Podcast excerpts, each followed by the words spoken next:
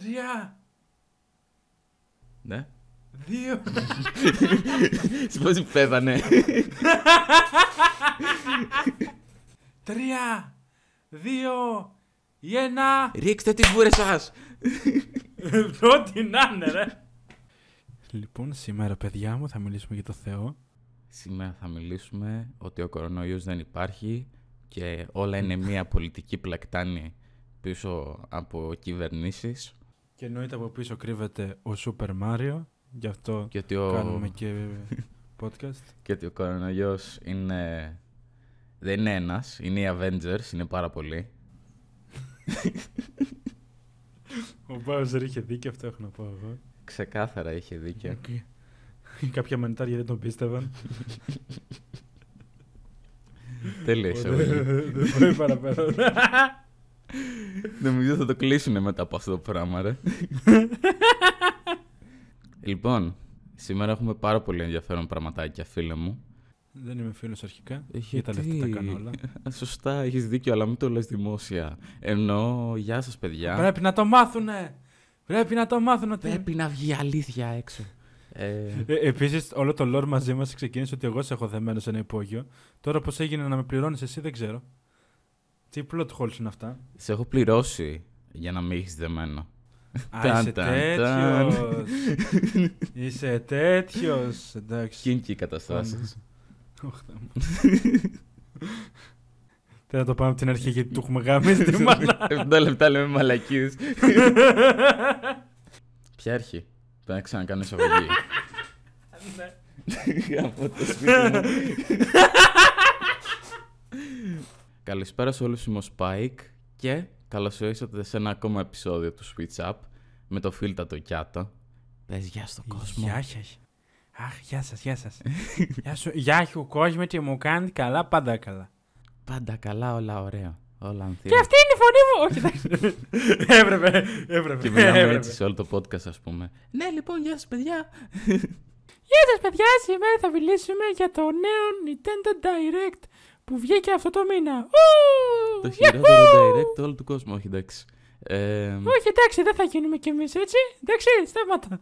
δεν θα κάνουμε ολόκληρο podcast που κράζουμε ένα direct μπούχου μπούχου. Όχι εσύ μπουχου μπουχου. Λοιπόν, φίλτατέ μου, είχαμε αρκετά πραγματάκια αυτό το μήνα. Δεν ξέρω με τι να ξεκινήσω, ας πούμε. Ε, σίγουρα θα έχουμε συζήτηση Little Nightmares 2 αργότερα στο τι έχουμε παίξει. Εννοείται. Από τα πιο βασικά πράγματα. Αλλά ας πιάσουμε λίγο πολύ τι έχει ανακοινώσει η Nintendo στο κανάλι της και γενικά στο store της. Δεν θα μιλήσουμε για το Nintendo Direct. Τι πρώτα για το Direct θα μιλήσουμε; Ναι ρε, έτσι το πάμε πάντα. Α, όντως, δεν θυμόμουν καν το πρώτο επεισόδιο. Έχουμε βγάλει δύο σπάει. ξέρω, ξέρω. και φαντάσου είχα κάνει 20 ώρες edit, ας πούμε. Φαντάσου και δεν θυμάμαι. Στο έχω πει, έχω μνήμη χρυσόψαρο. Για να του δώσουμε like τώρα, εντάξει. Like, subscribe, comment, view. Λοιπόν, όποιος κάνει subscribe στο κανάλι του Spike θα έχει μεγαλύτερη περίπτωση ε, να βρει ένα Nintendo Switch στο πάτωμα. Ισχύει, ισχύει, παιδιά. Τώρα, εγγραφή. Κάτσε γιατί υπάρχουν και ηλίθιοι. και με δύο account, δύο Nintendo Switch.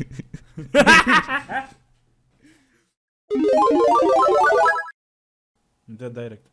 Nintendo Direct. Ή Direct. Ή όπως λέγεται τέλος πάντων. Direct. Direct. Direct. όπως ε, θέλετε πείτε το αυτό το πράγμα. Τι είχαμε κι άτο. Πες μου κάποιο game. Λοιπόν, Πες μου αρχικά για να τη πούμε ζωή ότι... Και πολλές Spike. και παίρνω το whisky από δίπλα. Έκανα ακριβώς το ίδιο πράγμα με το τσάι, έτσι. Έπρεπε να είχα κάμερα, ρε.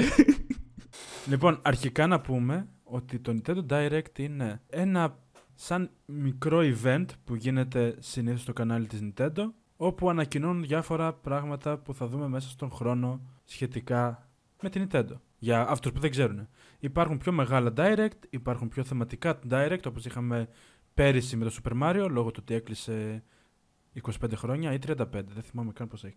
Ε, νομίζω 35. Ναι, επομένως, ε, μέσα σε, σε ένα χρόνο μπορεί να εμφανιστούν μεγάλα direct, πιο μικρά direct. Γενικά ανακοινώνουν πράγματα, φάση... Είναι σαν μικρές E3, κατά κάποιον τρόπο, αλλά πάντα με το, με το στυλ της Nintendo. Συμφωνώ, φίλε μου.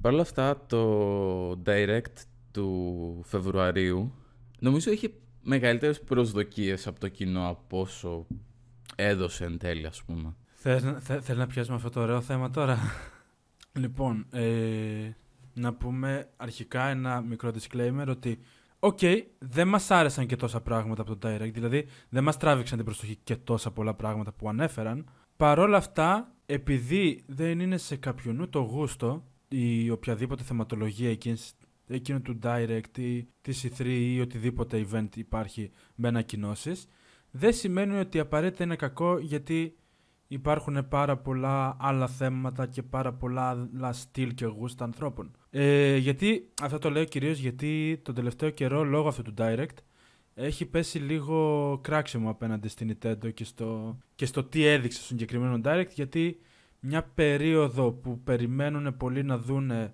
Breath of the Wild 2 και Metroid Prime 4 ε, για το Metroid δεν είχαμε καμία αναφορά για το Breath of the Wild, το Zelda είχαμε μια πολύ ωραία και σταράτη αντιμετώπιση από την Nintendo. Βγήκε κυριολεκτικά και είπε ότι παιδιά δεν έχουμε να σας δείξουμε τίποτα. Δεν θα δείξουμε κάτι μόνο και μόνο για το hype. Γεια σας. Το οποίο σε σχέση με πολλές όμορφες κινήσεις που έχω δει από CD Projekt Red, από Ubisoft και από διάφορες τέτοιες εταιρείες. Ε, συγγνώμη, αλλά είναι πάρα πολύ ok αυτό όταν πραγματικά το μόνο που κάνει ένα παιχνίδι να επιβιώσει πλέον στην αγορά είναι το marketing και το hype. Επομένως, μου φάνηκε πάρα πολύ σωστή η κίνηση. Στο κάτω-κάτω, μέσα στο χρόνο σίγουρα θα έρθουν και άλλα direct, σίγουρα θα έρθουν και άλλα indie world, σίγουρα ε, κάτι ακούγεται για μια E3 που θα είναι όλοι χωρίς κοινό και τέτοια. Επομένως, θα έχουμε ανακοινώσεις. Θα γίνει κάπου σαν, το, σαν ε, Game Awards που είχαμε κάποιες ανακοινώσεις εκεί. Γενικά, τσιλάρουμε και θα δούμε σιγά σιγά τι έχει να δώσει κάθε εταιρεία. Σε μια εποχή, μια περίοδο που αυτή τη στιγμή λόγω COVID έχουν πάει τα πάντα πίσω, το να τσαντιζόμαστε για κάτι τέτοια θεματάκια, ενώ όντως εταιρείες μπορεί να χύνουν ε, υδρότα και και αίμα για. Σε εισαγωγικά. Ναι. Μεταφορικά πάντα. Γιατί φαντά, φαντάζεσαι κάποιος απλά να σε φάσει. Ε, δεν γίνεται αυτή. Και αρχίζει να φτύνει αίμα, ξέρω εγώ. Το σκεφτόμαι σαν να είμαι σκηνή, ας πούμε. Ναι, αυτό. ναι, ε, δεν γίνεται να περιμένουμε τόσα πολλά πράγματα από μια τέτοια περίοδο. Θα έπρεπε να το περιμένουμε ότι δεν θα έχουμε και τόσα πράγματα. Παρόλα αυτά, σε συγκεκριμένα παιχνίδια έχουμε καθυστερήσεις. Παιχνίδια όπως το Little Nightmares, όπως θα αναφέρουμε και πιο μετά, δεν είχαμε καθυστερήσεις. Όλα πήγαν ok. Επομένως, απλά τσιλάρετε. Θα υπάρχουν παιχνίδια τα οποία θα βγουν, θα υπάρχουν παιχνίδια που θα έχουν κάποια καθυστέρηση. Τα πάντα έχουν. Όλες οι ζωές μας έχουν καθυστέρηση. Και, και πάει όλο dark τώρα, ρε. Γενικά να τσιλάρουμε σε αυτό το θέμα και όλα θα πάνε καλά. Επίσης, ελπίζω την επόμενη. Μάλλον δεν θα το έχουμε προλάβει εμείς, αλλά σε τρει-τέσσερι μέρες μάλλον θα γίνει κάτι σχετικά με, την, ε, με τα γενέθλια των Pokémon σαν franchise. Το οποίο θα το καλύψουμε στο επόμενο podcast γιατί τώρα δεν το προλαβαίνουμε. Ε, να βάλετε λίγο δεδομένο ότι κάνουμε 24 Φεβρουαρίου το record, οπότε ό,τι γίνει ε, μετά τις 24, λογικά θα το αναφέρουμε στο επόμενο podcast. Επίσης να πω ότι γίνεται τόσο χαμός για ανακοινώσεις Φεβρουαρίου. Είμαστε στο δεύτερο μήνα του 2021. Αυτό, ναι. Δεν μπορώ να καταλάβω γιατί γίνεται τόσο πανικός ενώ έχουμε άλλους 10 μήνες, ας πούμε, ε, για ανακοινώσεις. Δηλαδή, παιδιά, τι θα γίνει. Θα, θα τα πει όλα η Nintendo τώρα και δεν θα πει τίποτα, ας πούμε, στην E3. Αυτό. Ή στο δεύτερο εξάμεινο της χρονιάς. Α τσιλάρουμε λίγο. Και δεν νομίζω να αφήσει επίση το Zelda έτσι. Γιατί όλοι έχουν φαγωθεί με το Zelda το τελευταίο διάστημα. Κάτι το οποίο θα γούσταρα πάρα πολύ να γίνει, αλλά δεν θα γίνει γιατί marketing και τέτοια παίζουν ρόλο όσο να είναι. Ε, είναι απλά μια μέρα να ξυπνήσουμε όλοι και να δούμε ένα Breath of the Wild 2 κυριολεκτικά δημοσιευμένο, release και πάρτε το. Ε, θα δω το πιο ωραίο, αλλά λόγω marketing ναι, δεν παίζει να ναι, γίνει. Ναι, εν, εννοείται δε, δεν υπάρχει περίπτωση να γίνει. Αλλά μόνο και μόνο για, για όλη αυτή τη βλακεία που περιμένουμε το hype για να δούμε καινούργια παιχνίδια. Ε, συγγνώμη, δεν δε θέλω να γίνεται αυτό. Ε, είναι, το συγκεκριμένο direct είναι σαν να τσαντίζομαι εγώ που δεν είδα ανακοίνωση για Pokemon Παρόλο που έχουμε πόσο καιρό μπροστά μας για να ανακοινωθεί. Συνήθως Pokémon καινούργιες. Ε, καινούργια games τέλος πάντων, καινούργιε κασέτες πήγα να πω. ξέρω εγώ, πιάνονται ακόμα για κασέτες, υποθέτω. Καινούργια games Pokemon συνήθως βλέπουμε τον Μάιο με καλοκαίρι για να βγουν τον Νοέμβριο. Επομένως, το να τσαντίζομαι εγώ τώρα που δεν ε, άκουσα καμία ανακοίνωση για καινούριο Pokemon είναι απλά ηλίθιο. Ε, δύο πράγματα που ανακοίνωσε στο Direct η Nintendo ήταν το remaster του Zelda ε, Skyward Sword, το οποίο θέλω να πω κάποια πραγματάκια, και κάποια πανέμορφα Joy-Cons, τα οποία ναι μεν παίζουν σε λίγο πιο ακριβή τιμή γιατί είναι Special Edition, αλλά είναι πολύ ομορφούλια. Είναι νομίζω από τα πιο όμορφα Joy-Cons Πραγματικά ελπίζω λόγω των γενεθλίων των Pokemon να δούμε και όμορφα Joy-Con ε, με theme Pokemon. Ισχύει, αν και αν δεν γίνει αυτό, εντάξει, δεν θα πεθάνω κάτι τέτοιο, αλλά... Καλά, ξεκάθαρα, αλλά είναι λίγο εγώ, παιδιά μου, ζω ένα δράμα. γιατί όταν πήρα το Switch, δεν υπήρχε η version με τα χρωματιστά Joy-Con, το κόκκινο μπλε. Και είμαι τώρα εγώ εδώ με τα βαρετά γκρι και θέλω οπωσδήποτε να πάρω Joy-Cons, επομένως θα ήταν μια πολύ ωραία ευκαιρία να πω ότι έλα μωρέ limited edition, ξέρω εγώ, έτσι special είναι, θα τα πάρω. Επομένως ελπίζω για καινούργια Joy-Con σε themed Pokemon. Γιατί τα, γιατί τα πούστηκα τα, τα Animal Crossing και τα ε, Let's Go Pikachu, Let's Go Eevee δεν έχουν βγει ξεχωριστά. Ναι, έχουν βγει κονσόλα. μόνο τέτοιο, ναι, μόνο στην κονσόλα.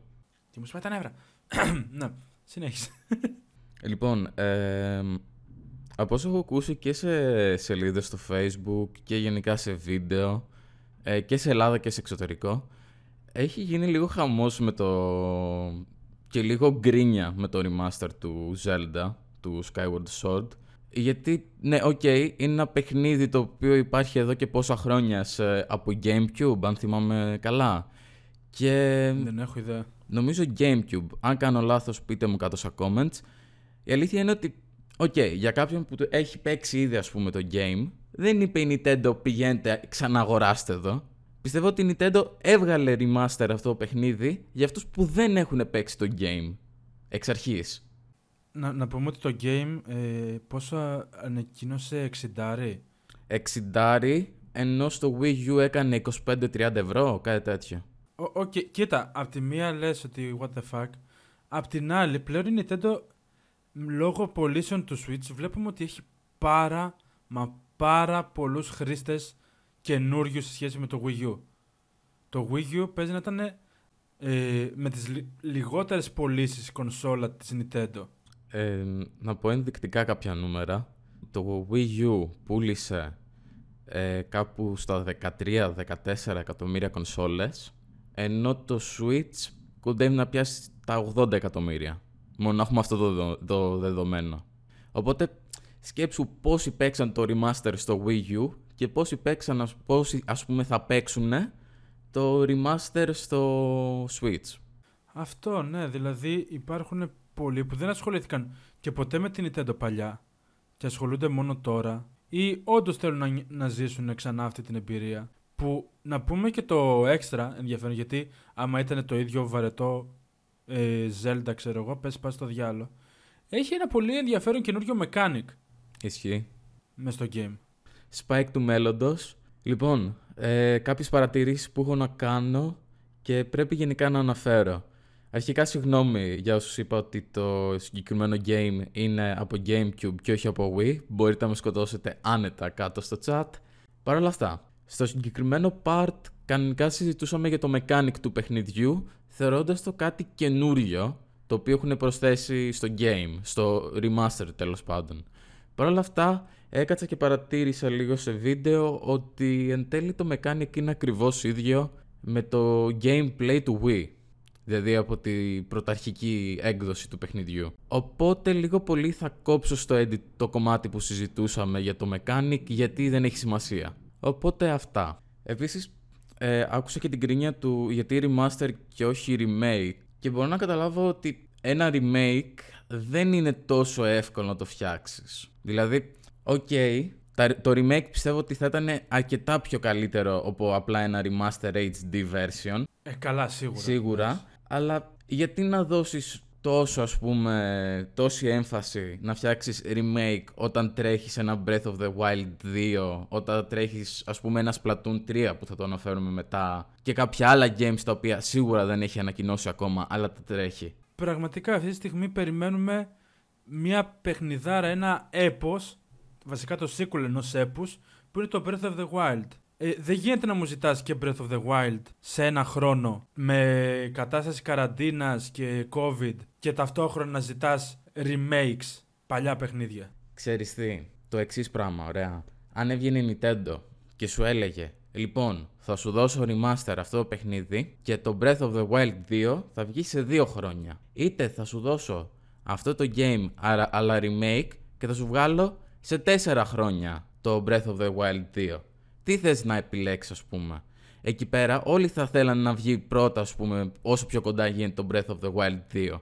Αλλά δεν μπαίνουν στο κόπο να σκεφτούν ότι α, το remake απαιτεί παραπάνω χρόνο ας πούμε. Γενικά έχουν project αυτή τη στιγμή η Nintendo που τρέχουν. Δεν γίνεται να βάλεις δύο Zelda να γίνονται μέσα σε ένα χρόνο.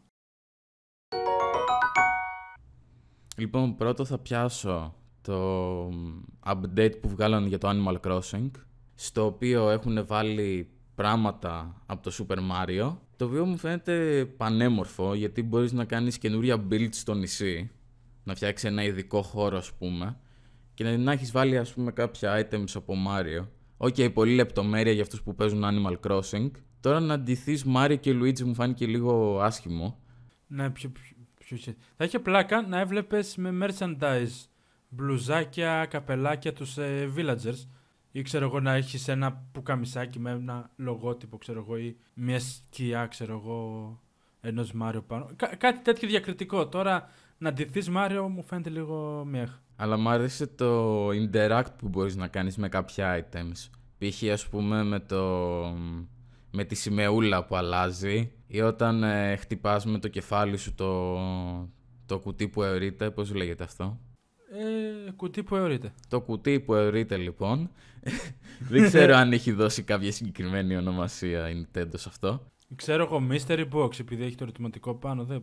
Λογικά. Αλλά ναι, δηλαδή και με τα items μπορείς να κάνεις κάποια interact. Έχει ας πούμε τα coins, τα οποία και καλά όταν περνάς μέσα από τα coins εξαφανίζονται για λίγο και κάνουν και το sound ότι έχεις πάρει το coin. Ναι, είναι μικρά details τα οποία είναι όμορφα. Ε, είναι μικρά details που άμα δεν έχεις ασχοληθεί με Animal Crossing, δεν θα σου φανεί σαν κάτι τρομερό. Έτσι, να το πούμε και αυτό. Ε, θα είναι κάτι plus.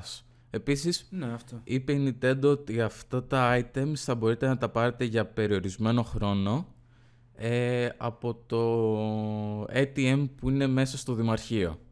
Και μιλώντας για ψηλό AAA τίτλους ε, της, ε, της Nintendo, η Nintendo ανακοίνωσες Splatoon 3. Αν και να σου πω την αλήθεια, δεν ξέρω γιατί. Νομίζω είναι λίγο γρήγορα. Δεν θυμάμαι πότε βγήκε το προηγούμενο. Αλλά νομίζω είναι λίγο γρήγορα. Δεν ξέρω, έχω ακούσει πολλούς να το λένε. Παρ' όλα αυτά δεν θα με χάλα γιατί είναι πάνω κάτω. Αυτή την περίοδο σκεφτόμασταν και εμείς να ασχοληθούμε με το Splatoon, ε, Spike. Ναι, σκεφτόμασταν για το 2. Είναι αλήθεια, αλλά μόλις βγήκε το 3. Αυτό, ναι, του χρόνου θα βγει. Επομένως θα είναι λίγο τέτοιο, θα είναι λίγο κάπως να κάτσουμε να πάρουμε το 2. Ε, έχει ένα πολύ σταθερό κοινό το Splatoon, μπορώ να πω. Επομένως, δεν το βρίσκω και τόσο αχρίαστο για την κοινότητα του Switch. Δεν, θα, δεν με τρέλανε σαν ανακοίνωση. Παρ' όλα αυτά, μου φάνηκε πολύ ενδιαφέρον. Και από ό,τι, από ό,τι έχω καταλάβει, δίνει και ένα εντελώς διαφορετικό feeling οι περιοχές και οι πίστες που θα έχει μέσα. Δεν ξέρω, μου φάνηκαν κάπως διαφορετικές, μου φάνηκαν με ένα διαφορετικό aesthetic.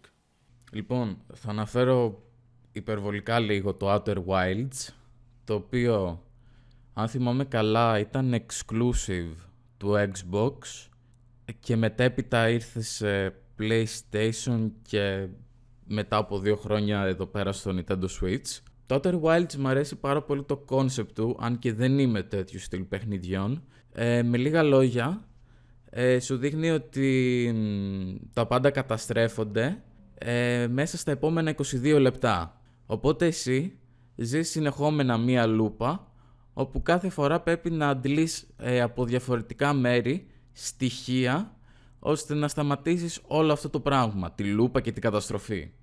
Ε, δεν έχω κάτι στην αλήθεια να δω gameplay γιατί θέλω πραγματικά να βάλω το game και να έχω ένα πιο ωραίο experience χωρίς να ξέρω το τι γίνεται ακριβώς. Ξέρω το concept, αλλά μέχρι εκεί ας πούμε. Αυτά. Ε, το τελευταίο game που μου τράβηξε εμένα την προσοχή από το όλο Nintendo Direct ήταν το Knockout City. Το οποίο, από τη μία λες ότι, α, OK, okay, είναι ακόμα ένα Splatoon τύπου game, δηλαδή είναι χωρίζεσαι σε ομάδες και παίζεις, πετάς μια μπάλα, προσπαθείς να νικήσεις τους άλλους. Είναι σαν το dodgeball. Νομίζω στην Αμερική υπάρχει το dodgeball, που μπορείς απλά να πάρεις μια μπάλα και νικάει αυτός που θα κάψει, σαν τα μήλα που είχαμε εμείς, αλλά σε δύο ομάδες, τους άλλους. Επομένως, φαίνεται πολύ fun to play. Είναι ο μόνος λόγος που το έβαλα, γιατί, εντάξει, και το γενικά και στην E3 είχα δει ένα game το οποίο λεγόταν ε, Roller Champions, το οποίο ε, είσαι με rollers και παίζεις. Παρ' όλα αυτά το Knockout City μου φάνηκε πολύ πιο ενδιαφέρον, πολύ πιο fun to play και ενώ γενικά δεν είμαι τέτοιου είδους παιχνιδιών, θα του έδινα την ευκαιρία. Θα, θα ήθελα να το παίξω με παρέα για να δω πώς είναι. Επίσης να πω ότι το Knockout City δεν είναι αποκλειστικότητα. Θα υπάρχει προφανώς και σε άλλες κονσόλες. Απλά εμφανίστηκε στο Direct. Και νομίζω ταιριάζει περισσότερο στο Switch. Ισχύει, ισχύει. Είναι μέχρι και αισθητική του θυμίζεις Splatoon. Δεν ξέρω, είναι αυτό το street style του Splatoon που είναι πάρα πολύ ενδιαφέρον. Α βγει πρώτα το game να δούμε τι είναι. Καλά, ναι, εννοείται πάντα. Και μετέπειτα βλέπουμε για την αγορά του. Λοιπόν, τελευταίο που θέλω να αναφέρω είναι το Famicom Detective Club. Λοιπόν, το συγκεκριμένο είναι ένα visual novel, το οποίο δεν ξέρω καν το story του, είναι αλήθεια, αλλά τα στοιχεία που έχω να σας πω είναι αρχικά ότι το game είναι remake από το εκάστοτε πρώτο game, το οποίο βγήκε το 1988, οπότε μιλάμε πολλά χρόνια πίσω. Ε, το συγκεκριμένο ε, σε θέμα οπτικό, μ' άρεσε πάρα πολύ ότι ο κάθε character είχε ας πούμε μία κίνηση. Δεν ήταν απλά μία ζωγραφιά που βλέπετε. Είχε... είχε ένα... Δεν είναι ότι απλά... Ναι, δεν είναι ότι απλά ανοίγω κλείνει το στόμα. Ε, δείχνει ας πούμε κάποια animation ας πούμε είτε στα μαλλιά είτε ε, να κουνάει τα χέρια του είτε οτιδήποτε άλλο. Το οποίο μου το κάνει πιο ρεαλιστικό και πιο ενδιαφέρον για να το δω σαν visual novel. Τώρα ναι, θα έρθει μέσα στους επόμενους μήνες. Αν θυμάμαι καλά θα βγει τώρα την Άνοιξη, αν κάνω λάθος. Το, το, το καλοκαίρι πες να, να βγει, να ξέρεις. Λογικά καλοκαίρι μπορεί να βγει. Οπότε ναι, είναι όμορφη προσθήκη και είναι από τα games τα οποία για μένα είναι τα πιο must. Ε, να κλείσω λίγο παραπάνω ε, σαν άποψη γενικά όλο το direct. Ε, μισό, γιατί έχω να αναφέρω αυτό που πραγματικά το λέω λίγες φορές, αλλά fucking finally physical ε, release του Hades, κάπως collector edition. Εντάξει, έχουμε συνηθισμένες collector edition να έχουν και καμιά μινιατούρα και κανένα steelbook και τέτοια. Παρόλα αυτά, ε, είναι ένα ωραίο collector edition, το physical ε, copy του Hades, με, θα έχει το δικό του artbook μέσα, που γενικά Super Giant Games λατρεύω όσο δεν πάει, έχω παίξει όλα τα games της, αλλά λιγότερο άλλο περισσότερο. Παρόλα αυτά, όλες τους οι δουλειές είναι τόσο καλές και δουλεμένες. Θα μπορούσα να πεις ότι είναι καλοδουλεμένες. Πω το joke. Γιατί μας ακούτε; Ναι, γενικά... Σταμάτα ρε. Και επίσης πιστεύω ότι το, το Hades μαζί με το Transistor έχουν τα καλύτερα arts από τα τέσσερα games που έχουν κυκλοφορήσει και χαίρομαι που θα έχω ένα, ένα artbook σχετικά με την ε, Super Giant Games. Γιατί εννοείται έχω κάνει προπαραγγελία, το παιχνίδι το έχω κάψει, έχω κοντά στις 80 και βάλε ώρες. Ε, άλλες τόσες στο Switch δεν θα με χάλαγαν καθόλου. Να δώσουμε ένα, γενι... ένα γενικό conclusion για όλο το direct. Δώσε conclusion. Όπα μισό το κουνέλι άρχισε να κάνει τα δικά του. Δαιμονίστηκε το κουνέλι. Δώσε το conclusion. Το conclusion. Ρε σταματά να βαράς γάμο. Φάγαμε το σπίτι σου. Φάγαμε τον πατέρα σου που σε γέννησε. Όπα.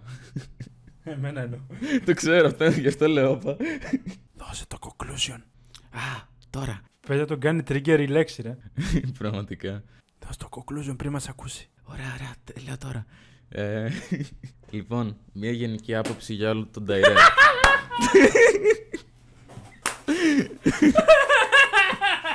Η γενική άποψη το χαλάει. γενική άποψη, μπουμ!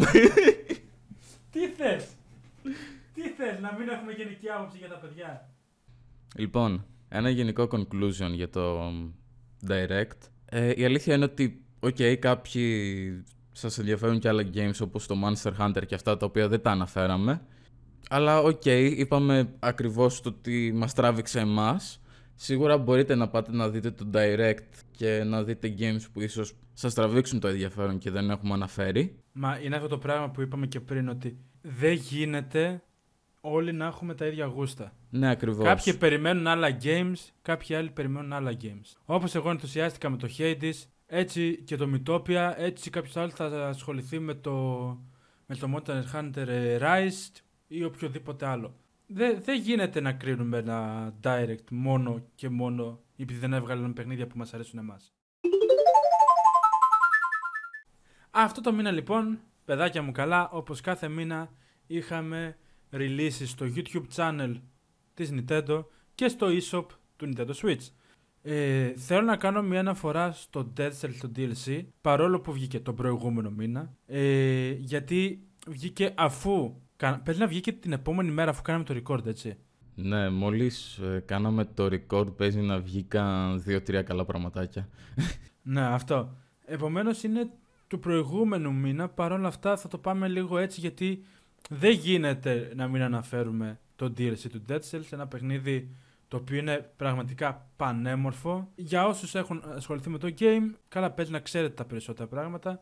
Αλλά κυκλοφόρησαν τρία νέα biomes, έχουμε νέους εχθρούς, έχουμε ένα καινούριο boss και διάφορα άλλα πραγματάκια, όπλα και outfits. Δεν ξέρω, δεν, δεν ξέρω και ποιος ασχολείται με τα outfits, αλλά ποιος είμαι εγώ για να κρίνω. Ναι, γενικά έβγαλε. Είναι ένα πολύ γεμάτο DLC που αξίζει τα λεφτά του, πιστεύω. Έχω κάτσει, έχω παίξει κάποιες ώρες. Είναι πολύ όμορφο και σαν η νέα περιοχή και από τα animation που βλέπεις γύρω και από την αισθητική που έχει είναι πάρα πολύ ωραία. Δεν έχω να πω πολλά ακόμα πράγματα. Είναι αυτό το ότι ναι μεν DLC γενικά όταν βλέπεις ότι βγαίνουν πολλά DLC κράτα μικρό καλάθι αλλά το Dead Cells έχει βγάλει κάποια πολύ ωραία DLC που όντως θα κάτσεις να παίξεις κοντά στις 90 έξτρα ώρες, ξέρω εγώ, για να καταφέρεις πράγματα. Επομένως, ε, για όσους ασχολούνται με το Dead Cells και δεν ξέρουν άμα θα, άμα θα το πάρουν, έχει όντως πάρα πολύ υλικό μέσα και το προτείνω όσο δεν πάει. Λοιπόν, λοιπόν, λοιπόν, λοιπόν. Έχω να αναφέρω ένα game το οποίο υπάρχει αυτή τη στιγμή στο store του Nintendo. Θα πω για το Heaven αρχικά. Το οποίο, αν και το είδα εξ αρχής ε, στο store του PlayStation, είναι η αλήθεια. Και εγώ το είχα δει στο Steam. Επομένως, ναι. Νομίζω άργησε να βγάλει και τρέιλερ στο YouTube κανάλι της Nintendo. Ναι, ισχύει. Πρώτα βγήκε στο, αν θυμάμαι καλά, στο eShop της Nintendo, του Switch, και μετά βγήκε σε τρέιλερ στο κανάλι. Λοιπόν, δεν έχω πω πάρα πολλά πράγματα, δεν, δεν έχω κάνει το game. Τα basics είναι τα εξής. Μιλάμε για ένα RPG, το οποίο έχει μια ιδιότητα όμως. Ε, σαν story αναφέρεται στο adventure ενός ζευγαριού, αλλά το ενδιαφέρον είναι ότι χειρίζεσαι και τους δύο χαρακτήρες ταυτόχρονα. Οπότε, όταν ας πούμε είσαι σε ένα πεδίο μάχης, το οποίο μου θύμισε λίγο Pokemon, για να κάνεις ας πούμε κάποια κίνηση, κάποιο attack ή κάτι τέτοιο, ε, πρέπει ας πούμε να κάνεις π.χ. με τους μοχλούς, με τους δύο μοχλούς ας πούμε κάποια συγκεκριμένη κίνηση και κάνουν ακριβώς την ίδια κίνηση και οι δύο χαρακτήρες. Οπότε είναι σαν να τους χειρίζεσαι και τους δύο. Και γενικά γιατί είναι open world, ε, όπου μετακινείσαι με τον ένα, μετακινείται και ο δεύτερος. Μαζεύεις γενικά items, διάφορες μάχες. Τώρα δεν ξέρω παραπάνω για το story του, αλλά είναι από τα games τα οποία ήταν σε φάση ωραία. Wishlist, απευθείας. Είναι αυτό, αυτό που με έχει τραβήξει στο συγκεκριμένο game για να το πάρω κάποια στιγμή. Ε, είναι ότι θέλω να μάθω την ιστορία του. Θέλω να μάθω για αυτά τα δύο άτομα, τα οποία φαίνεται να έχουν πολύ ωραία χημεία από τα τρέλερ που έχουν κυκλοφορήσει. Ναι, επομένως ε, θέλω πάρα πολύ να το ζήσω αυτό το παιχνίδι. Το επόμενο game που θα ήθελα να αναφέρω είναι το Sword of the Necromancer. Ε, είναι ένα κατά κάποιον τρόπο κλασικό dungeon crawler, νομίζω έτσι θεωρείται η, η κατηγορία του. Ε, φάση Binding of Isaac, ε, Welcome to Gungeon και τέτοια. Ε, με την ε, διαφορά το ότι ό,τι σκοτώνεις μπορείς ανάλογα με τα skills που έχεις ξεκλειδώσει κτλ. Ε, να φέρεις εχθρούς στη ζωή και να πολεμήσουν στο πλευρό σου, όπως ένας necromancer κάνει συνήθως. Ε, γενικά δεν είναι του στυλ μου, το έχω πει γιατί έχω παίξει κάποια από αυτά τα παιχνίδια. Δεν θέλω να παίξω και πάρα πολλά από αυτά τα παιχνίδια, δηλαδή από ένα σημείο και μετά γίνονται επαναλαμβανόμενα. Ε, Παρ' όλα αυτά αυτό φαίνεται να έχει κάτι έτσι έξτρα, ένα πολύ ενδιαφέρον καινούριο mechanic και θέλω να το δοκιμάσω. Και για να κλείσω με αυτά τα οποία μου έχουν τραβήξει το ενδιαφέρον από το YouTube channel. Αν και το συγκεκριμένο είχε κυκλοφορήσει και στο eShop, νομίζω πρώτο βγήκε στο eShop ε, και το είχα δει από εκεί. Παρ' όλα αυτά, το Toho φαίνεται ένα πάρα μα πάρα πολύ ενδιαφέρον game με πολύ ιδιαίτερη αισθητική. Ε, όχι με την ιδιαίτερη αισθητική που συνήθως ε, αναφέρομαι σε παιχνίδια που είναι πολύ weird. Είναι ένα χαρούμενο game. Είναι ένα ε, έτσι πολύ... Αχ, δεν δε, δε θυμάμαι τι τέτοιο είναι. Fuck. Τι, τι genre, τι genre. Ναι, τι genre. Το έχω, το έχω, το έχω, το έχω, που το έχω. Πω ρε φίλε. Τι έκανα εκεί; Πω μας γάμισε. Πάω το κλείσω το record. Ξέρεις. Σκέτα, πόσο κάτω είναι το κέρατό του μέσα; Πού το έχουν βάλει τον κόλλο τους, το έχουν βάλει. Ναι, αυτό μήνα βγάλανε τα αρχίδια τους από, από βίντεο. Τι φάση. Έβλεπε Ιανουάριος 5 βίντεο. Φεβρουάριος 35 βίντεο. Κι όμως, Spike, είναι adventure puzzle. Adventure puzzle. Δεν είναι platform. Okay. Το Toho λοιπόν είναι ένα πολύ όμορφο και ιδιαίτερο adventure puzzle game. Είναι πάλι στην ίδια κατηγορία Samrost που είχα ξαναναφέρει μέσα σε κάποιο podcast. Φαίνεται πάρα πολύ ενδιαφέρον. Φαίνεται να είναι από αυτά τα chill games τα οποία απλά θα κάτσεις, θα τα παίξεις, θα περάσεις καλά με τη ζωή σου. Λοιπόν, έχω δύο games να αναφέρω τα οποία θα βγουν κάποια στιγμή στο μέλλον. Αρχικά θέλω να πω για το Crash Bandicoot 4, το οποίο έχω τερματίσει. OK, okay, ρεαλιστικά ποιος δεν ξέρει το Crash Bandicoot τι είναι, ας πούμε. Ε, Κοίτα, άμα είσαι από Nintendo δεν ξέρεις τι είναι το Crash Bandicoot. Νομίζω είχαν βγει κάποια Crash Bandicoot σε Nintendo. Τέλος πάντων. Είχαν βγει στο Game Boy τώρα, καλά Χριστούγεννα. Λοιπόν, το Crash Bandicoot, για όσους δεν γνωρίζουν, είναι ένα platform game, το οποίο ε, έχει το concept ότι είμαι δύσκολο game, θα rageάρεις γιατί θα πεθάνεις ένα εκατομμύριο φορές για να περάσεις μια πίστα. Ε, Παρ' όλα αυτά, ε, το Crash, το, το καινούριο Crash, το 4, έχει έρθει πολύ πιο ανανεωμένο από τα προηγούμενα games τα οποία βγήκαν πριν 20 χρόνια ας πούμε. Εμένα μου άρεσε πάρα πολύ ότι κάθε φορά που πήγαινες σε ένα διαφορετικό timeline πήγαινες και σε μια άλλη χρονολογία, σε ένα πολύ πιο διαφορετικό καλήμα, κόσμο. Δηλαδή όλη την ώρα υπήρχε μια εναλλαγή του σκηνικού. Δεν ήσουν πάντα σε κάτι ίδιο. Και ανάλογα την περιοχή είχες και πολύ πιο διαφορετικά mechanics λόγω των μασκών. Στο game, όσο προχωράει το story και περνάς στις περιοχές, ε, ξεκλειδώνεις νέες μάσκες, οι οποίες η κάθε μάσκα με το κάθε ανάλογο κουμπί που πατάς ε, έχει ένα συγκεκριμένο mechanic. Αλλά εκεί που εμφανίζεται τέλος πάντων η μάσκα είναι έτσι διαμορφωμένα και ο κόσμος ώστε να λειτουργεί και το mechanic της μάσκας με λίγα λόγια. Οπότε το game δεν είναι ότι θα το βαρεθείς κάτι τέτοιο. Πάντα ανανεώνεται. Κάνει ένα refresh τα πάντα μέχρι το τέλος. Απλά ναι, αν είσαστε άτομα που θα σπάσετε το Switch ας πούμε, μην το πάρετε. Το θεωρώ πάρα πολύ καλή προσθήκη για Nintendo Switch. Πιστεύω είναι στη πιο κατάλληλη πλατφόρμα το Crash. Δηλαδή δεν πιστεύω ότι θα έπρεπε να βγει σε Xbox και σε PlayStation. Παρ' όλα αυτά ναι, επιτέλους ήρθε. Ε, θα βγει, αν θυμάμαι καλά, το Μάρτιο. Δώστε του μια αξία και μια προσπάθεια όταν βγει. Δείτε βίντεο αρχικά, να δείτε πώς είναι το gameplay Αυτά με λίγα λόγια. Λοιπόν, ένα και τελευταίο game που έχω να πω από το κανάλι του, της Nintendo είναι το Chris Tales, το οποίο, αν θυμάμαι καλά, είχε βγάλει ένα announcement trailer ε, πριν δύο χρόνια. Παρ' όλα αυτά, από όσο έχω καταλάβει, έχει πάρει μια παράταση και θα βγει φέτος τον Ιούλιο. Ε, αισθητικά παρα... μ' αρέσει πάρα πολύ. Μ' αρέσει πάρα πολύ το ότι ε, το σχέδιο που έχουν κάνει στους χαρακτήρες, η κίνηση ας πούμε που πηγαίνεις ε, στη πόλη, στα μαγαζιά, ε, στα πάντα. Μιλάμε προφανώς για ένα RPG το οποίο μαζεύεις items, έχει κάποια fights, έχει ωραίο voice acting από όσο έχω δει στο trailer.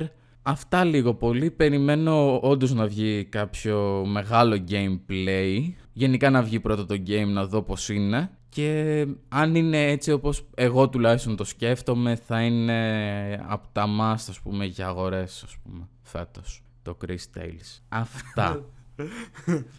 Εγκεφαλικά.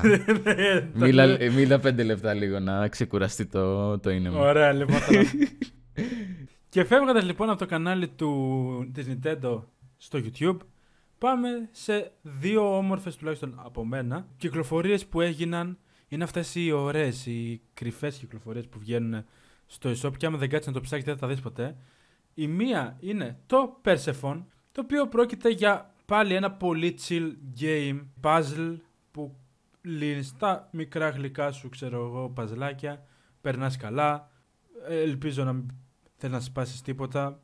Φαίνεται να είναι αρκετά απλά τα puzzle και καλά τώρα μιλάω κι εγώ που έχω περάσει τα πάνδυνα σε puzzles, αλλά τέλος πάντων φαίνεται να έχει πολύ ενδιαφέρον, να είναι πολύ chill, να το, να το έχεις έτσι κατεβασμένο στο Switch για να παίζεις όποτε σου έρθει η όρεξη ή θέλει να χαλαρώσεις από κάποιο άλλο. Είναι μια πάρα πολύ ωραία πρόταση που πιστεύω θα αρέσει σε πολλούς. Και πάμε σε ένα παιχνίδι το οποίο κυκλοφόρησε σήμερα που κάνουμε το record, 24 του μηνός και το είδα ε, το πρωί, λέγεται Retrace Memory of Death Πρόκειται για ένα ε, ωραίο aesthetic adventure action game, pixelated, που φαίνεται να έχει μια πολύ ιδιαίτερη ιστορία να πει. Έτσι, ε, δείχνει ωραίες εικόνες με φάση horror, έτσι, φάση mystery, φάση...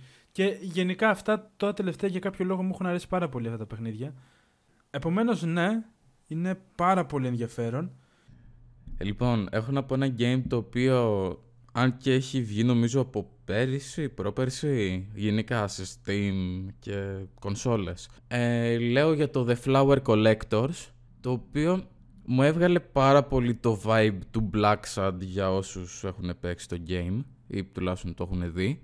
Μιλάμε προφανώς για ανθρωπόμορφα ζώα, ε, έναν κόσμο με ανθρωπόμορφα ζώα όπου επικρατεί ένα μυστήριο ας πούμε. Είναι ένα πιο έτσι του στυλ μυστήριο, δεντεκτιβικό game από όσο έχω καταλάβει και περιέχει πάρα πολύ puzzle στα μυστήρια τα οποία θα πρέπει να λύσεις σε αυτόν τον περίεργο κόσμο. Ε, δεν έχω να πω κάποια περαιτέρω στοιχεία. Σίγουρα δεν θα είναι τόσο καλό στο Blacksad. Το, το Blacksad έχει ιδιαίτερο χαρακτήρα γιατί έχει βγει και σε κόμικ, έχει κάπου να πατήσει. Τώρα το συγκεκριμένο game δεν ξέρω κατά πόσο έχει να πατήσει σε κάτι συγκεκριμένο. Αλλά ήταν ένα ωραίο game το οποίο είδα στο store και λέω «OK, okay, ναι, αυτό είναι ένα game το οποίο ίσως αγόραζα και έπαιζα». Λοιπόν, παιδιά μου, ο ναι. λόγος που όλοι... Δεν είσαι παιδί μου εσύ, είσαι υιοθετημένος. Όχι.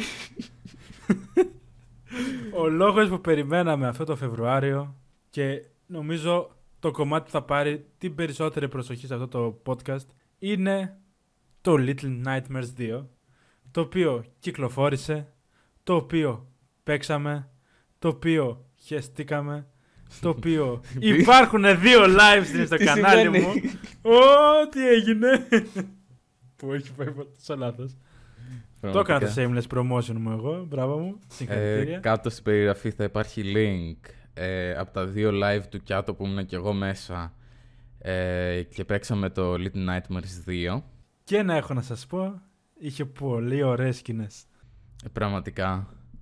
Ε, η κάθε σκηνή ήταν ε, μια φωτογραφία έτσι. Και από πού να ξεκινήσεις για να μιλάς για αυτό το παιχνίδι; Από πού; Λοιπόν, θα ξεκινήσω από την αρχή. Έλα ρε, από την αρχή. λοιπόν, ε, το Little Nightmares, για όσους δεν ξέρουν το franchise, Ε, έχει κυκλοφορήσει δύο παιχνίδια. Το ένα παιχνίδι το οποίο λέγεται Little Nightmares και πλέον συνήθως κυκλοφορεί μόνο το Complete Edition. Θα το βρείτε έτσι. Ε, το οποίο κυκλοφόρησε το 17, αν θυμάμαι καλά. Να. Δεν κάνω τεράστιο λάθος. Ή 17 Ναι. ή 18.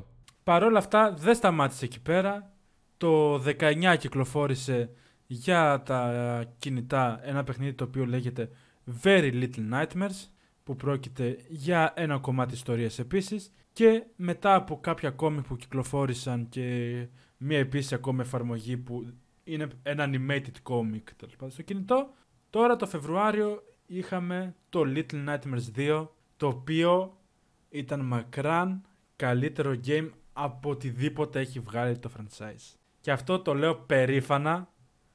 Ε, η ιστορία ξεκινάει με τον μόνο, δεν δεν λέει κάποιο το όνομα, το βλέπεις σε official ε, site της, ε, τέτοια, το, της εταιρείας, του στούντιο βασικά που το Και έχει παίζει βγάλει. να το γράφει και το artbook.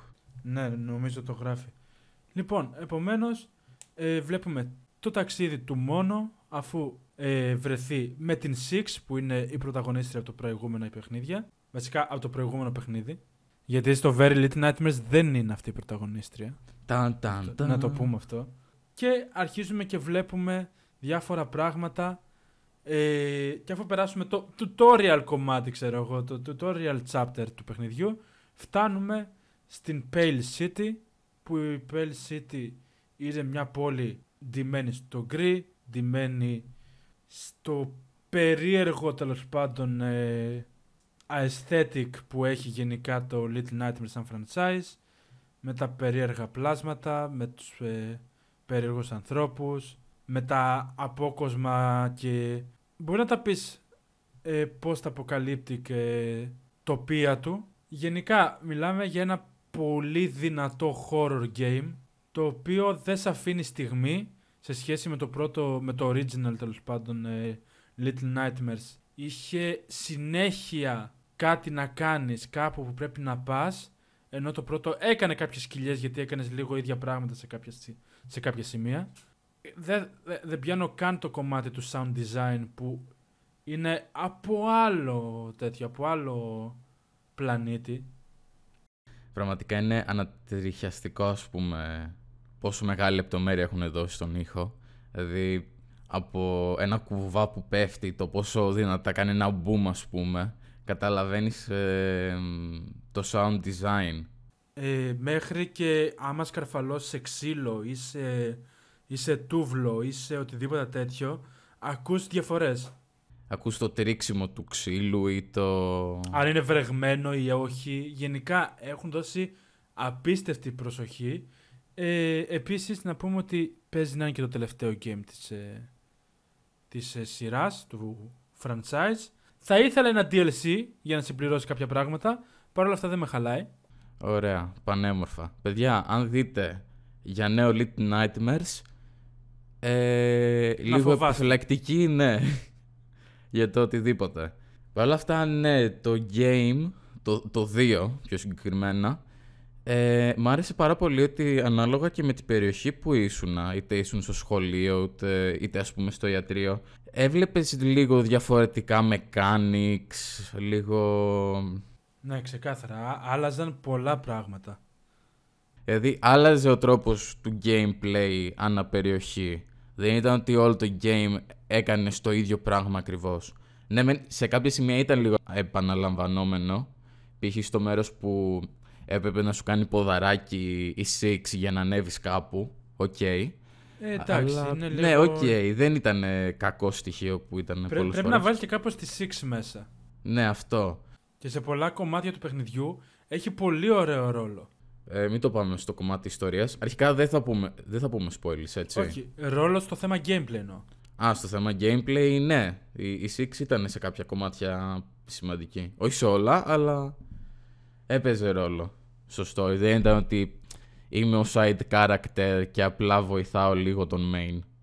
Αυτό, δηλαδή ναι. υπήρχε ένας μεγάλος λόγος που υπάρχει η Six στο δεύτερο game. Επίσης πραγματικά από τη μία θα ήθελα να μιλάμε για ώρες γιατί θεωρίες μπορούν να υπάρχουν από πίσω γιατί μπορεί να σημαίνει ιστορία που είδαμε και όλα αυτά αλλά δεν θέλω αυτή τη στιγμή να χαλάσω από κανέναν όλη αυτή την εμπειρία. Ε, άμα πρέπει να παίξετε σε αυτό τον μήνα που έρχεται ένα game, αυτό πρέπει να είναι το Little Nightmares. Θα το πρότεινες, ας πούμε, ακόμα σε, και σε κάποιον που δεν έχει παίξει το πρώτο; Αρχικά, άμα μπορούμε να το πούμε αυτό, δεν είναι απαραίτητος συνδεδεμένες οι, οι τέτοιες. Οι, Οι δύο ιστορίες. οι δύο ιστορίες. Επομένως, μπορεί να, το παίξεις, μο- να παίξεις μόνο αυτό, να σου αφήσει τα μηνύματά του, να σου αφήσει τις θεωρίες του και να φύγει. Ναι. Πιστεύω ότι άνετα θα μπορούσε κάποιος να παίξει απλά το 2 και μέχρι εκεί. Ναι. Και επίσης μπορείς να παίξεις και όλα τα παιχνίδια με οποιαδήποτε σειρά. Ισχύει και υπάρχουν, αυτό. μετά, υπάρχουν μετά εντάξει, στοιχεία τα οποία μπορείς να συνδέσεις ποιο έρχεται πρώτο, ποιο έρχεται μετά, ποιο έρχεται πιο μετά. Παρ' όλα αυτά μπορείς να τα παίξεις οποιαδήποτε σειρά. Πραγματικά μπορούμε να κάτσουμε με το Spike να μιλάμε για ώρες, για τις θεωρίες, ποια ισχύει, ποια όχι, τι γίνεται σε όλο αυτόν τον κόσμο, τον περίεργο. Αλλά δε, δε- δεν είναι να κάτσει να το κάνεις αυτό στο podcast.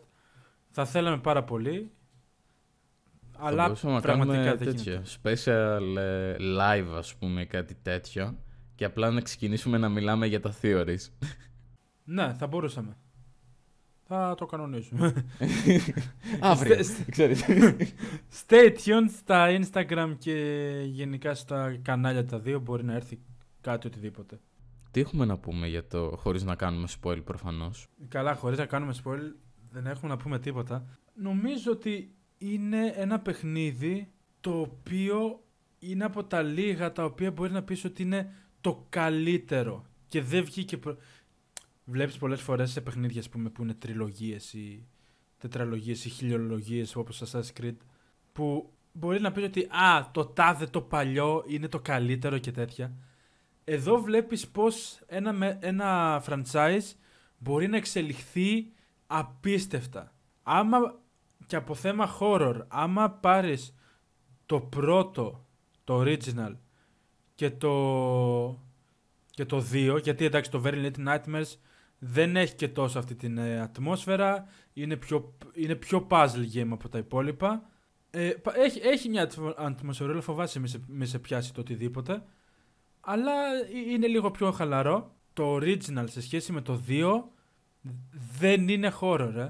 Όπως έχω παρομοιάσει, το πρώτο game είναι ένα trial για το 2 ή απλά ότι το πρώτο είναι creepy, ενώ το δεύτερο είναι το πραγματικό horror. Αυτό, ναι.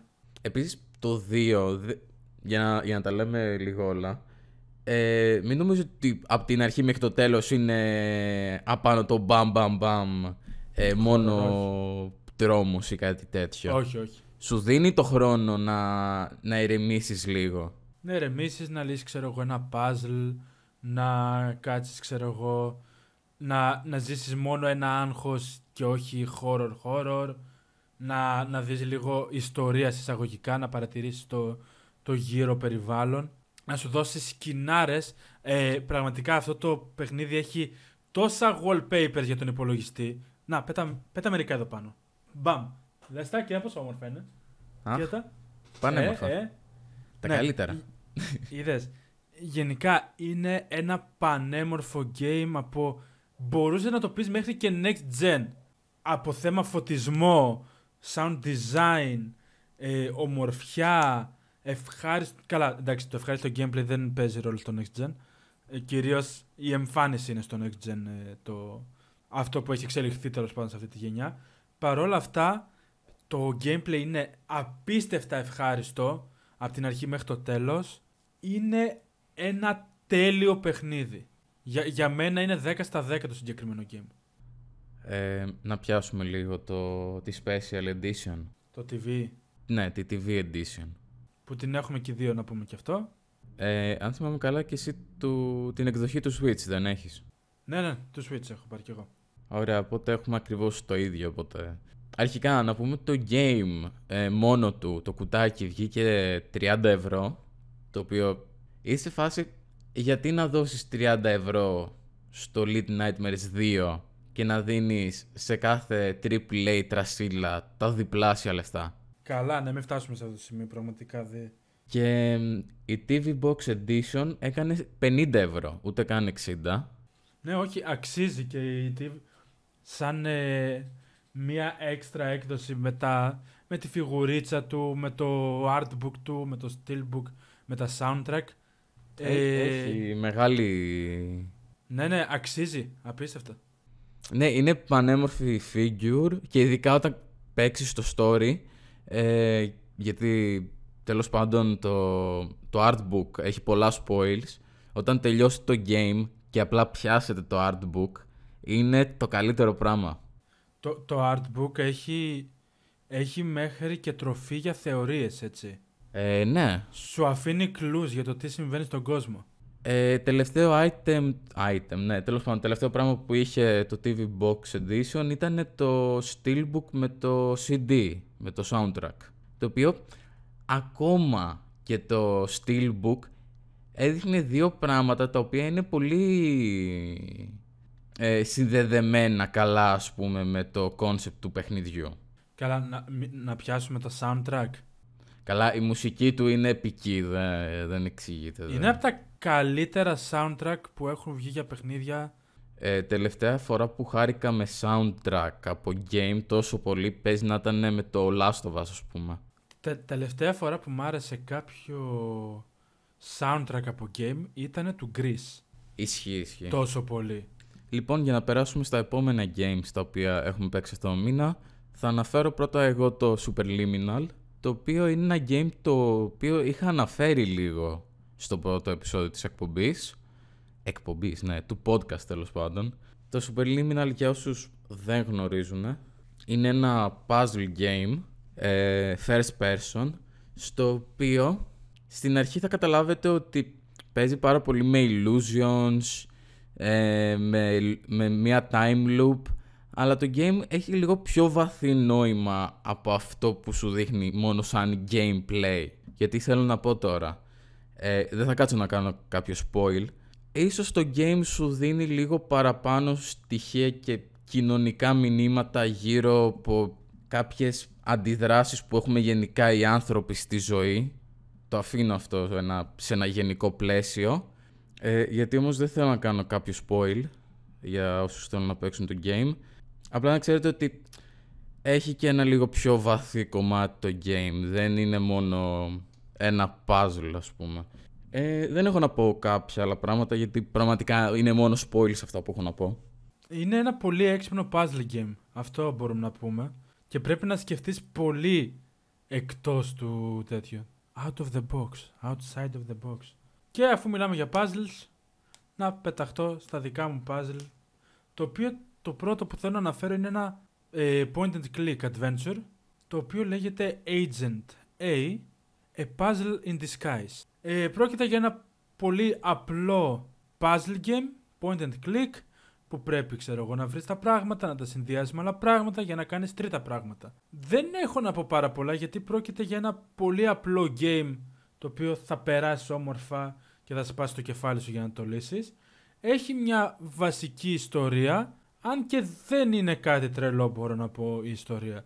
Ειδικά το τέλος δεν με έκανε να νιώσω ότι «Α, κέρδισα πάρα πολλά πράγματα από θέμα ιστορίας και έζησα κάτι πάρα πολύ immersive και συναισθηματικό και τέτοια. Όχι, είναι ένα point and click adventure που θα περάσει καλά να το παίζεις. Λοιπόν, θέλω να πω ένα game το οποίο έχει παίξει ο Κιάτο, το οποίο πιστεύω είναι το καλύτερο game από όλη τη λίστα παιχνιδιών που έχω αναφέρει στο σημερινό βίντεο. Θέλω να μιλήσω για το Greece, το οποίο μου είχε προμοτάρει και ο Κιάτο να παίξω.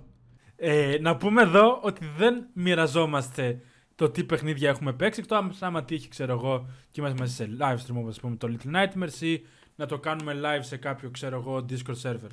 Η αλήθεια είναι ότι απλά μου είχε πει ο Κιάτο ότι «Α, είδα το, το Greece σε προσφορά στο τέτοιο». Και εγώ απλά πήγα και το βούτυξα. Και είμαι σε φάση «Ωραία, αυτό είναι το game που θα παίξω αυτό το μήνα». Ναι, ναι, για λέγε, για λέγε. Παιδιά, είναι... Καλά, ποιο, από ποιο τομέα να το πιάσεις αυτό το game, έτσι.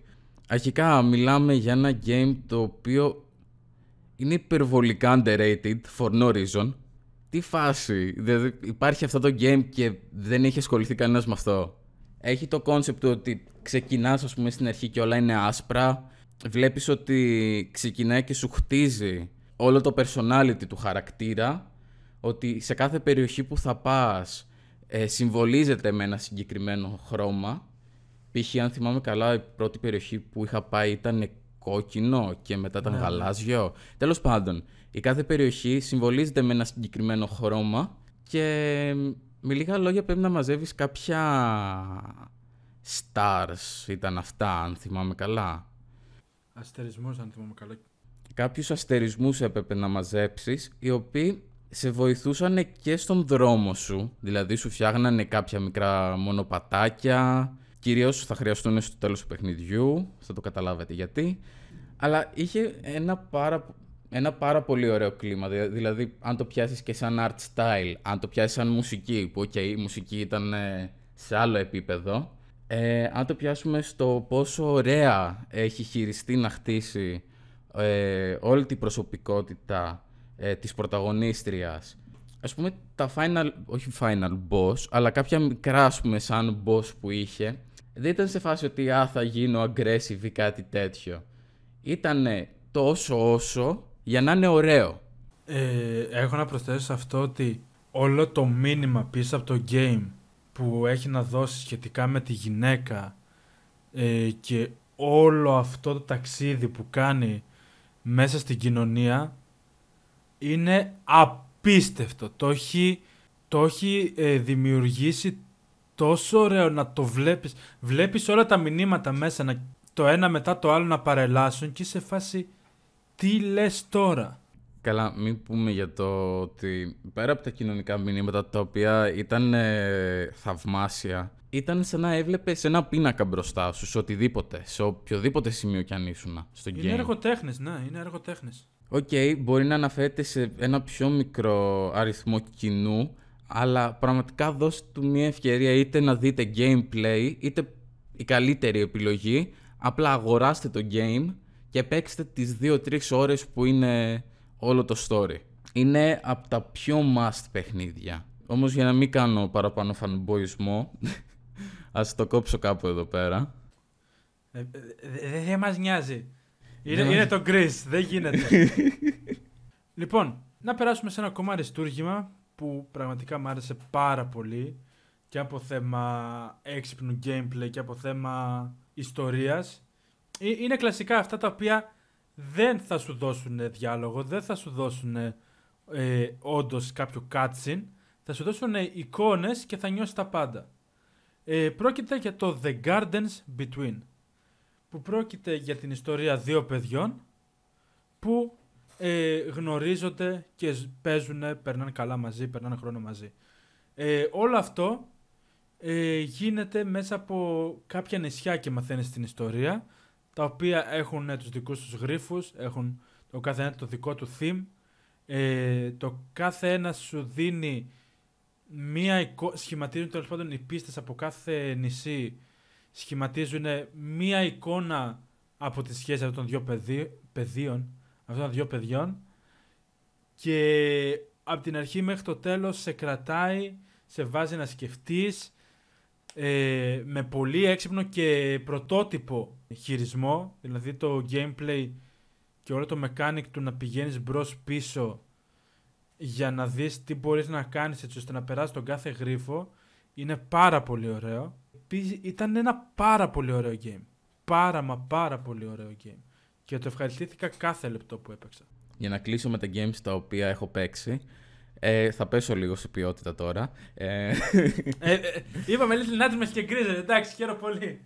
Ε, έπαιξα ένα game το οποίο δεν είναι καθόλου στο είδος μου. Παρ' όλα αυτά, μου άρεσε πάρα πολύ το concept. Αρχικά το game λέγεται Blast Blue Cross Tag Battle. Λοιπόν, μιλάμε για ένα game το οποίο δεν μπορώ να βρω τι ακριβώς είναι. Θα το πω fighting game. Είναι του στυλ πώς είναι ας πούμε το Tekken αλλά σε 2D ας πούμε. Αλλά το συγκεκριμένο game, το ιδιαίτερο πράγμα που είχε και με τράβηξε, ήταν ότι αρχικά το Blast Blue σαν, ε, σαν franchise έχει ένα δικό του κόσμο με δικούς του χαρακτήρες, ωραία. Το συγκεκριμένο όμως game είχε το concept ότι πήρε ε, κάποιους χαρακτήρες από αυτόν τον κόσμο, αλλά και κάποιους χαρακτήρες από άλλους τρεις κόσμους. Πιο συγκεκριμένα από το Persona 4, από το Roby και από το Under Night in Birth. Και με λίγα λόγια, όλο το story, ενώ έμοιαζε και λίγο fighting και λίγο visual novel, είχε το concept ότι ε, ένα άτομο πήρε χαρακτήρες από αυτά τα τέσσερα games και τους έχωσε σε ένα Battle Royale με κύριο σκοπό, ε, σαν κύριο έπαθλο ας πούμε, να γυρίσουν πίσω στον πραγματικό τους κόσμο. Αλλά όλο το ενδιαφέρον κομμάτι του game είναι ότι μπορείς να παίξεις την ίδια ιστορία ακριβώς από τέσσερις διαφορετικές οπτικές. Δηλαδή, να παίξεις ας πούμε από την ε, οπτική του πρωταγωνιστή του Blast Blue και των υπόλοιπων χαρακτήρων που βρέθηκαν εκεί. Να ξαναπαίξεις την ιστορία με τον πρωταγωνιστή του Persona 4 και τον υπόλοιπο χαρακτήρα του Persona 4. Απλά έχουν κάνει τόσο καλό character development από τα τέσσερα παιχνίδια που όντως ας πούμε ο πρωταγωνιστής από το κάθε game είναι ακριβώς ίδιος με το κανονικό game. Ακούγεται απίστευτα ενδιαφέρον τώρα και θα, θα μου το στείλεις μετά να το δω. Μ' άρεσε πάρα πολύ το game. Έχω παίξει και, τα, και τις τέσσερις οπτικές. Και από όσο ξέρω έχει και online, αν και δεν έχω παίξει online γιατί δεν έχω τέτοιο, δεν έχω ε, PlayStation Plus, γιατί το έπαιξα από PlayStation. Αλλά υπάρχει κανονικά και σε Switch, μην αγχώνεστε. Ε, αυτά, δεν μπορώ να κάνω κάποιο άλλο spoil. Το game είναι, είναι πανέμορφο. Δεν ξέρω, δεν θα έπαιζα προσωπικά το franchise του Blast Blue, αλλά λόγω ας πούμε των multiple universe αυτό που έχει κάνει, είναι ένα worth παιχνίδι για εμένα, για τις ώρες που θα παίξεις. Εμένα μου το πούλησες πάντως. Αχ. Λοιπόν, κλείνοντας, έχω να αναφέρω δύο τελευταία παιχνίδια. Θα πάμε με αυτό που έχω να πω τα λιγότερα πράγματα γιατί νομίζω είναι θέμα εμπειρίας. Πρέπει να κάτσεις να το παίξεις μόνος σου. Είναι το Framed Collection, το οποίο πρόκειται για ένα παιχνίδι ε, αισθητικής κόμικ που ε, έχει ένα puzzle ε, χαρακτήρα με το να βάλεις τα frames στη σειρά έτσι ώστε η ιστορία να εξελιχθεί σωστά και να γίνει αυτό που πρέπει να γίνει. Ε, Παρ' όλα αυτά, μέσα αλλάζει λίγο τρόπος που θα χρησιμοποιήσει τα frames, ε, αλλάζει αναδιαστήματα το πώς θα χρησιμοποιήσει τα frames σου και αυτό είναι νομίζω που το κάνει και ξεχωριστό. Κάποια μπορεί να χρειαστεί να τα ξαναχρησιμοποιήσεις, κάποια μπορεί να χρειαστεί να τα αλλάξεις, ξέρω εγώ, κατεύθυνση. Γενικά θα τα δείτε. Πρόκειται για ένα πάρα πολύ ωραίο puzzle game. Ε, το απόλαυσα ήταν. στο Collections είναι δύο παιχνίδια μέσα. Το πρώτο και το δεύτερο. Επομένως, ε, δώστε αυτή την ευκαιρία. Αξίζει σίγουρα τα χρήματά του. Ήταν πάρα πολύ ωραία εμπειρία. Και πάμε λίγο τώρα στο τελευταίο, αφού ξεπετάξαμε το frame που πρέπει να το δείτε. Να πάμε στο Wengia. Θα μου πείτε τώρα, τι είναι το Wengia. Το Wengia είναι ένα παιχνίδι το οποίο ε, άμα μπείτε ξέρω εγώ και δείτε στο YouTube ε, το trailer από κάτω θα δείτε σχόλια βάσει τι μέτριος ε, Ori the Blind Forest clone είναι αυτός. Και θα συμφωνήσω εν μέρη. Θα συμφωνήσω ότι έχει πάρει αισθητική τύπου ε, Ori the Blind Forest. Το concept με το platformer ε, στοιχείο και όλα αυτά υπάρχουν κανονικά. Είναι μέτριου budget ε, game. Δηλαδή δεν το λες ότι είναι κάτι απίστευτα φτιαγμένο. Δηλαδή ούτε τα animations ούτε τα animations που έχει ξέρω εγώ στον κεντρικό χαρακτήρα στη γάτα τέλος πάντων δεν είναι κάτι τρελό. Παρ' όλα αυτά δίνει δικό του χαρακτήρα με το platforming και τους γρίφους που βάζει. Ε, έχει μια ιδιαίτερη δυσκολία, το οποίο μου αρέσει. Επίσης, τα cutscenes που λέει τέλος πάντων μιλάει για την ιστορία πίσω από το game, γιατί είμαι, είμαι ξεκάθαρα σίγουρος ότι πρώτα φτιάξαν τα cutscenes και μετά φτιάξαν το game. Απλά ήταν πολύ μικρό για να εμφανιστεί οπουδήποτε από θέμα ιστορίας, γιατί έχει την κλασική ιστορία ότι ένα κακό πράγμα έρχεται στο δάσος και τώρα το, ε, τα πνεύματα αρχίζουν και προσπαθούν να τον νικήσουν κτλ. Έχει αυτό το ωραίο πράγμα που είναι το animation στα cutscenes, ξέρω εγώ, που σου λέει την ιστορία, τα οποία και να τα έβλεπα απλά σε ένα μικρό μήκος, ξέρω εγώ, βιντεάκι δεν θα με χάλαγε καθόλου. Παρ' όλα αυτά έχει το δικό του χαρακτήρα. Ναι, οκ, έχει πάρα πολλές επιρροές από Ori and the Blind Forest. Παρ' όλα αυτά έχει όντως το δικό του χαρακτήρα και το νιώθεις μέσα και άμα μπορούσα να περάσω ένα μήνυμα μέσα από, αυτό το, από αυτή την εμπειρία μου είναι ότι και να έχεις κάνει, να έχεις πάρει πολλά πράγματα από ένα game, αν το έχεις κάνει σωστά και έχεις δώσει το δικό σου χαρακτήρα μέσα, νομίζω δεν υπάρχει κανένας λόγος να το κρίνουμε άσχημα. Ήταν μια πολύ ευχάριστη εμπειρία, είχε το challenge του εκεί που έπρεπε, με τίλτασε σε μερικά σημεία γιατί, εντάξει, ήταν challenging. Παρ' όλα αυτά ήταν μια πάρα πολύ όμορφη εμπειρία και άμα το βρείτε σε προσφορά το συνιστώ σίγουρα. Τώρα για full price, όχι απαραίτητα να πω την αλήθεια, αλλά όταν ε, το βρείτε σε προσφορά, ε, εγώ το προτείνω. Ήρθε η ώρα να κλείσουμε αυτό το επεισόδιο μαζί με το φίλο και καλεσμένο Κιάτο Σαν, το οποίο θα τον βρείτε και κάτω στην περιγραφή. Προφανώς. Και, και, και θα με βρείτε να τρομάζω στο Little Nightmares στα live stream που θα βρείτε επίσης κατά την περιγραφή. Δεν θα αφήσω timeline στην περιγραφή να ξέρετε. ναι, ναι πρέπει, πρέπει να το δείτε. Είχε πάρα πολύ γέλια. Πάρα πολύ γέλια. Περάσαμε πολύ ωραία. Αλλά πρώτα θα παίξετε μόνοι σας στο Little Nightmares. Εγώ το προ... Πρέ, πρέπει, πρέπει. Επίσης, κάτω στην περιγραφή θα βρείτε όλα τα links ε, για, τα υπόλοιπα, για τις υπόλοιπες πλατφόρμες όπου ανεβαίνει το συγκεκριμένο podcast. Επίσης, γιατί είχα παρατηρήσει στο προηγούμενο επεισόδιο ότι κάποια games έχουν λίγο περίεργη ονομασία στο πώς θα τα καταλάβεις ότι γράφονται, ωραία. Όπως ας πούμε και το Wengia. Οπότε, ε, κάτω στην περιγραφή θα έχω γράψει όλα τα ονόματα από τα games τα οποία έχουμε στο κάθε επεισόδιο. Επομένως θα τα βρείτε κάτω στην περιγραφή όλα μαζεμένα και ωραία. Ε, ευχαριστούμε όλους που παρακολουθήσατε. Ελπίζω να σας άρεσε το σημερινό podcast. Και θα τα πούμε την επόμενη φορά. Μέχρι τότε, γεια σας. Σαγιονάρες. Προβλήματα.